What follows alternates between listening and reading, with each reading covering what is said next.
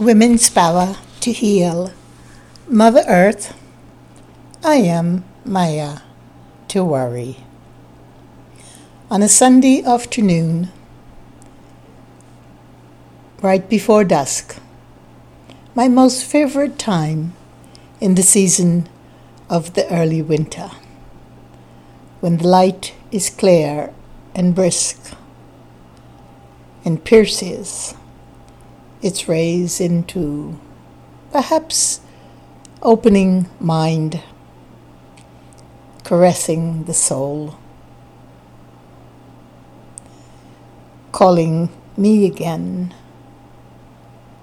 to come forward and greet the beautiful light.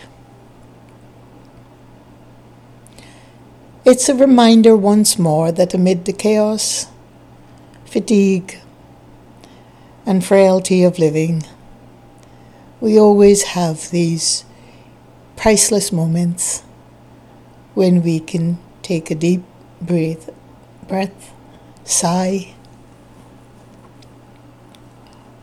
and give thanks.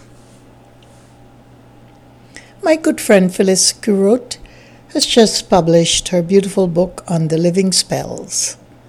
She's called one of the first Wicca priestess in America.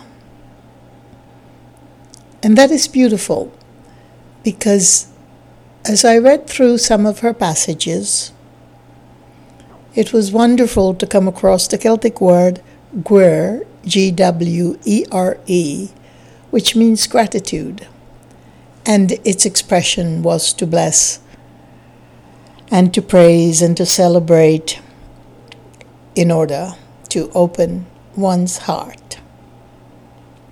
In these trying and troubled times, it is very important, it is urgent that we do not allow our hearts to be closed by the bitterness and the acrid stench of it all. I have been surrounded by so many uncouth louts, I can hardly keep count. And this is 11 years and counting. But this time of day, on a Sunday afternoon, I am pushed and prodded to remember this exquisite beauty that life gives us, that life has. As I get older, perhaps a little bit more mature than I have been when I was 16 years old, perhaps a tad more patient than I have ever been, and perhaps coming into the wisdom that I have always carried, not only from the ancestral DNA, but from the whole collective DNA of my being, my soul's existence. I begin to see how the things that irked me and sometimes left a sour taste in my mouth have now morphed, reincarnated, re chiseled to become some of the strengths that I cherish most about myself. I remember many years ago when I first returned to the motherland of India and was devastated, entirely devastated at the condition in which Ayurveda existed in the homeland. After surviving ovarian cancer at a very early age, as most of you know, I wanted to join force with my ancestral bedrock, to go back to the Vedas, to understand the birth, the Brahminical birth.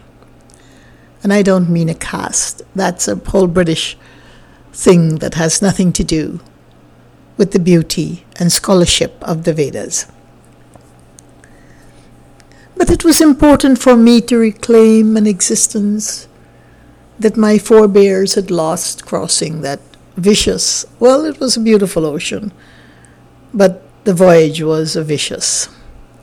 Across the many seas from Calcutta to what was called British Guyana in South America at that time. So much history to relate to. Suffice it to say that it was an odyssey, a momentous time in my life to return, the first of two or three generations back to India.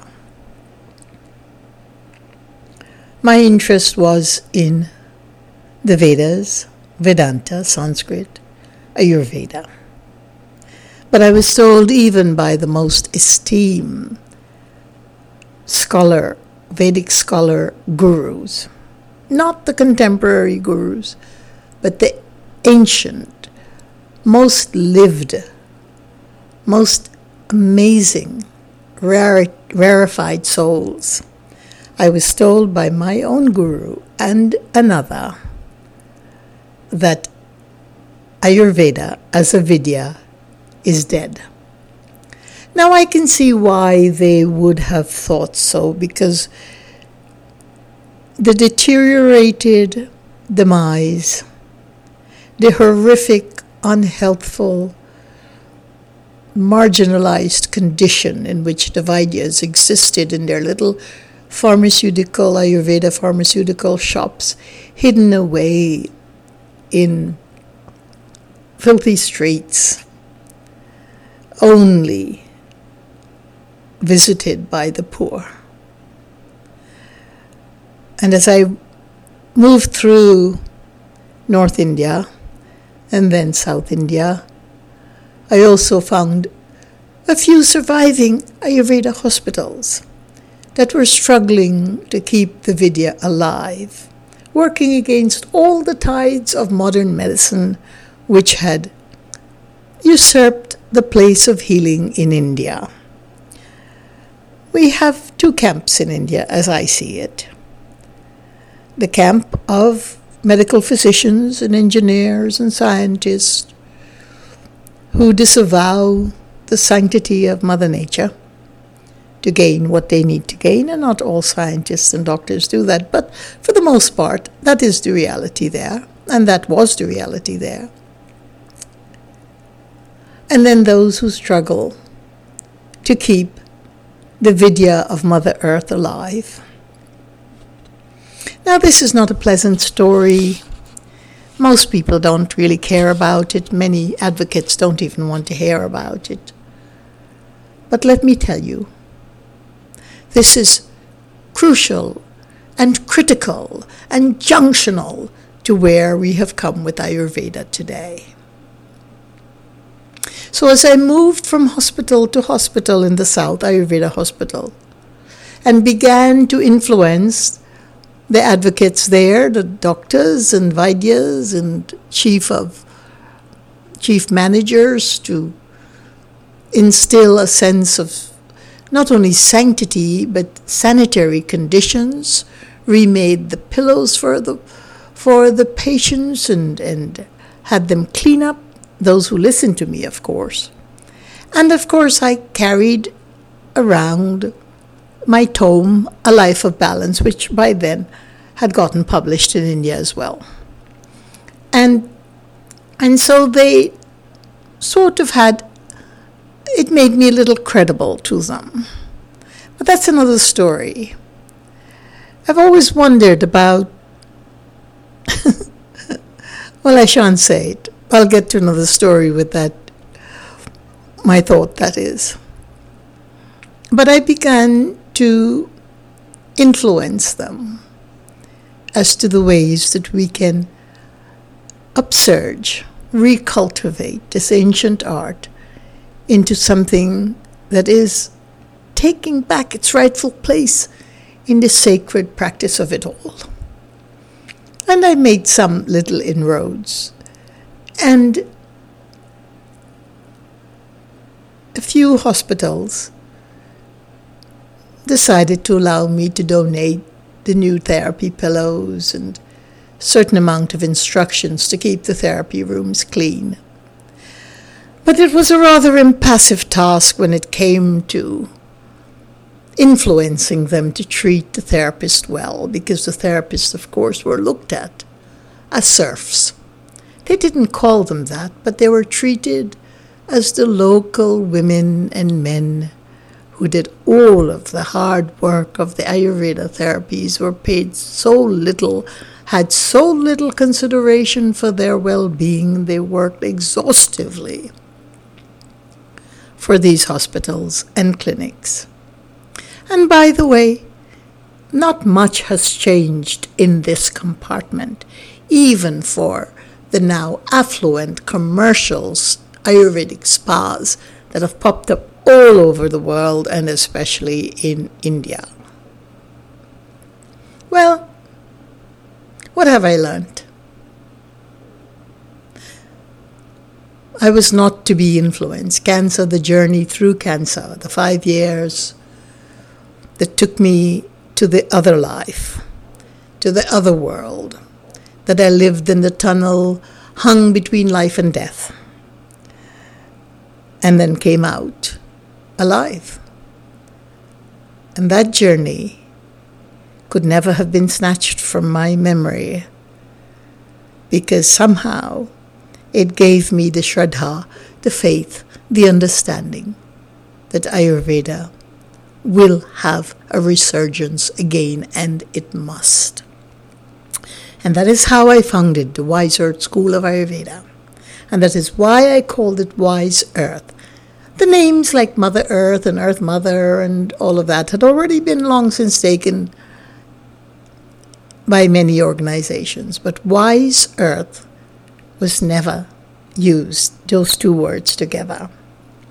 And I realized that despite my own karmic birth of ancestral memories and brilliance and scholarship and whatever it is we carry in the flow of consciousness from one generation to the next in my Brahminical lineage of the Vedas, that we can only depend on the resurgence and resuscitation and nourishment of that wisdom that we carry as sentient human beings from Mother Earth, no place else. It is her wisdom. And I was so enthralled to put those two words together wise earth because it made me remember that despite my own journey of learning and gleaning and transmissions from the universe herself. That it was always from Mother Earth that I received what it is that I needed to know in the firm foundation, the bedrock that became the work that I have done in the past 40 years.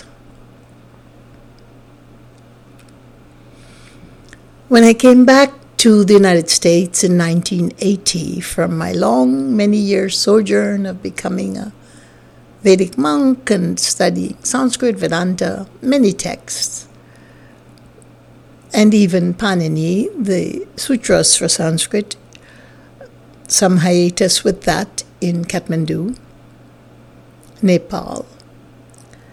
And then through yoga, Ashtanga, the philosophy of yoga as well as the practice of yoga, but mainly the Upanishads, and mainly the self study and totally guided studies by so many ancient Vaidyas, five in particular, whose life I was able to be touched by and who touched mine deeply in a way that guided me through what my guru and other incredible scholars call the dead Vidya.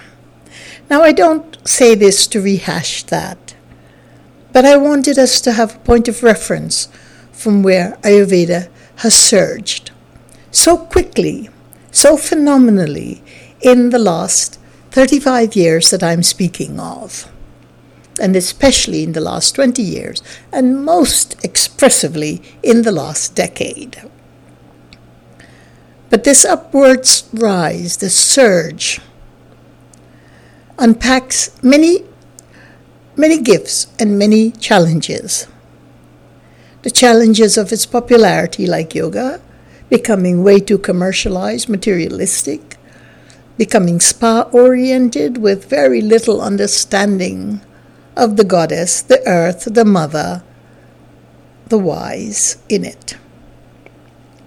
And so I see the frailty of it all from where it had begun, in the depths of incredibly disempowered, disemboweled neighborhoods where the Vaidyas existed all over India still.